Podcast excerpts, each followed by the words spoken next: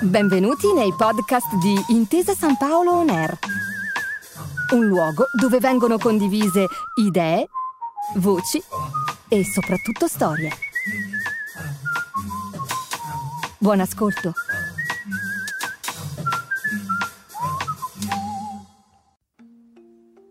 Nelle banche italiane le donne compaiono all'improvviso e in gran numero nei primi decenni del Novecento. Sono chiamate le signorine, anche nei documenti ufficiali.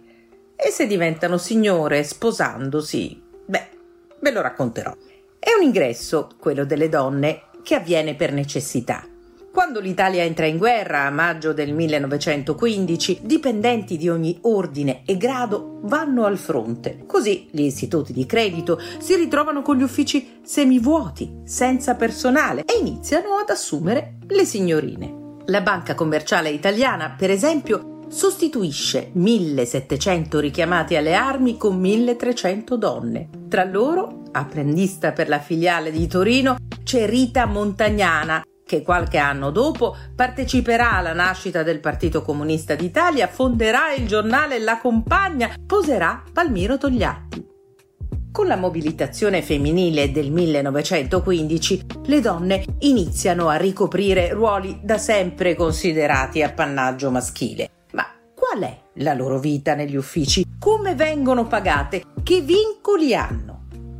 Il lavoro. Nelle banche si può ricostruire grazie alle fonti dell'archivio storico di Intesa San Paolo, a Milano e a Roma, negli oltre 10 chilometri lineari occupati da scaffali con milioni e milioni di carte si trovano fascicoli del personale, regolamenti interni, contratti, circolari e ancora lettere, fotografie, articoli. Sono documenti che provengono dalla storia di più istituti, Banco Ambrosiano, Banca Commerciale Italiana, Cariplo e Istituto Mobiliare Italiano. Le donne non sono dipendenti in pianta stabile, sono impiegate di guerra. Il loro ruolo è provvisorio, circoscritto a un periodo di emergenza. Hanno contratti a termine, a volte solo giornalieri. Ma è proprio questa precarietà a dare una sorta di garanzia sociale in un paese in cui le donne rappresentano nel pensiero collettivo gli angeli del focolare, dedite al marito e all'accudimento dei bambini. Resta il fatto che negli anni della Grande Guerra si presenta un'occasione rivoluzionaria per il genere femminile. Ragazze del ceto medio, donne con il diploma di maestra o ragioniera hanno l'occasione di inserirsi in nuovi ambiti di lavoro. Tra i documenti del Banco Ambrosiano c'è la domanda di impiego di Luigia Oriani, datata 30 maggio 1918. La sottoscritta da anni 16 fa rispettosa domanda a questa onorevole direzione perché venga accettata come impiegata contabile. Dati i momenti attuali e circostanze di famiglia, la sottoscritta è obbligata a lasciare bruscamente gli studi per procurarsi un impiego, sicura di sapersi con la sua buona e forte volontà di impegnarsi nelle sue mansioni. Conosce anche la lingua inglese, francese e tedesca. Le signorine occupano gli uffici degli uomini impegnati nella difesa della patria, ma in funzione sostitutiva. Nessuna di loro potrà accampare diritti riguardo al posto di lavoro.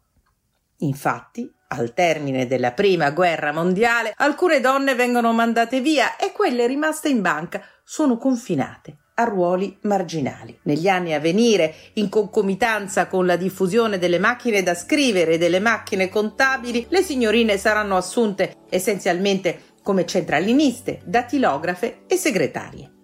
Fra il 1940 e il 1943 si registra la seconda grande ondata di assunzioni al femminile. Anche questa volta il motivo è un conflitto globale e anche questa volta i contratti hanno carattere provvisorio. Quando si concludono i rapporti di lavoro? Quando gli uomini, finita la seconda guerra mondiale, vanno a occupare nuovamente gli uffici bancari. Ma anche quando le signorine si sposano le nozze comportano il licenziamento immediato. Il regolamento di Confederazione Bancaria Fascista dell'aprile del 1927 ammonisce. Per il personale femminile la cessazione del rapporto di impiego avviene di pieno diritto quando l'interessata contragga matrimonio. Due anni dopo questo articolo viene abrogato, ma rimane l'usanza di mandare via le donne alla data delle nozze. Un licenziamento mascherato da finte dimissioni per evitare clamore, per aggirare i problemi con le organizzazioni sindacali. Come emerge dai documenti, si suggerisce ai dirigenti un'opera di persuasione dell'impiegata, magari offrendo una buona liquidazione oppure assumendo un familiare, naturalmente di sesso maschile. Stupisce a leggerla oggi la missiva inviata dal sindacato autonomo bancari all'arcivescovado di Milano chiedendo l'intervento del cardinale Ildefonso Schuster per una dipendente del Banco Ambrosiano. La data è il 16 luglio 1954. La signorina Bernardi ragioniera Anna Maria, impiegata di prima categoria presso il Banco Ambrosiano di Bologna, anzianità 31 gennaio 1941, da tempo con la qualifica di ottimo nelle note caratteristiche, essendo fidanzata da parecchi anni, vorrebbe sposarsi senza perdere l'impiego, in quanto il futuro marito è impiegato presso una ditta privata con retribuzione inferiore alla sua ed ella ha a carico il padre paralitico ed una vecchia zia inabile che l'ha allevata. Il direttore di Bologna del Banco Ambrosiano ha fatto sapere all'interessata, dalla quale è stato più volte interrogato in proposito, che in caso di matrimonio la direzione centrale provvederà a risolvere il contratto di lavoro per iniziativa dell'azienda. Tale intransigenza della direzione centrale porta come conseguenza il rinvio continuo del matrimonio. La firma della lettera è di una donna, di Isa Broggi, bancaria milanese e segretaria provinciale del sindacato autonomo bancari. Scrive che la questione è morale e aggiunge Riteniamo che il Banco Ambrosiano possa derogare da una posizione di principio, posizione che contrattualmente non esiste. Il cardinale Schuster interverrà? Il Banco Ambrosiano farà un passo indietro? Dopotutto, la signorina Bernardi ha ottime referenze, come si annota in un rapporto informativo interno sul personale dipendente. Assunta quando non aveva ancora conseguita la licenza di scuole medie inferiori, studiando da sola ha poi conseguito il diploma di ragioniere. Ma tutto questo è come fosse nulla. Il 26 agosto 1954 la signorina Bernardi invia una lettera di dimissioni alla direzione centrale del Banco Ambrosiano. Si vede costretta a rinunciare all'impiego, scrive, nonostante il vivo desiderio di continuare a prestare la propria opera anche dopo il matrimonio.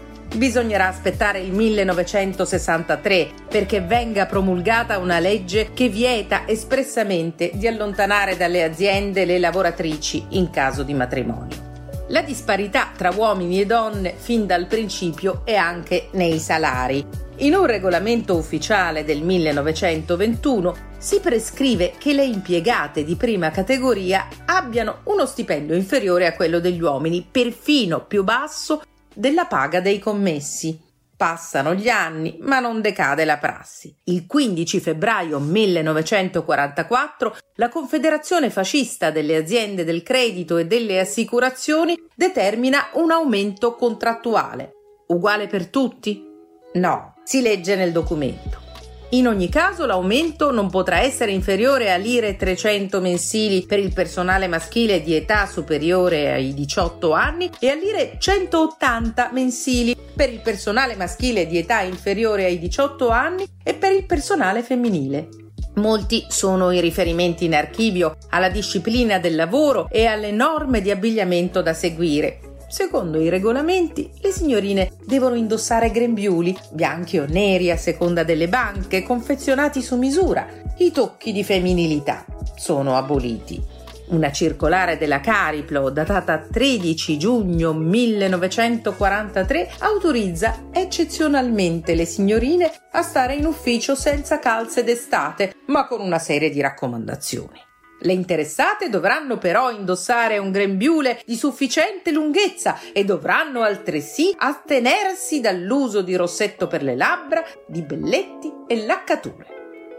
In questo contesto parlare di carriera non ha senso. Si pensi che la prima promozione a funzionario di una donna in Cariplo è del 1963 140 anni dopo l'apertura dell'istituto. Lei è Alda Agalbato e Laus Organ, Cade Sass, le dedica una pagina.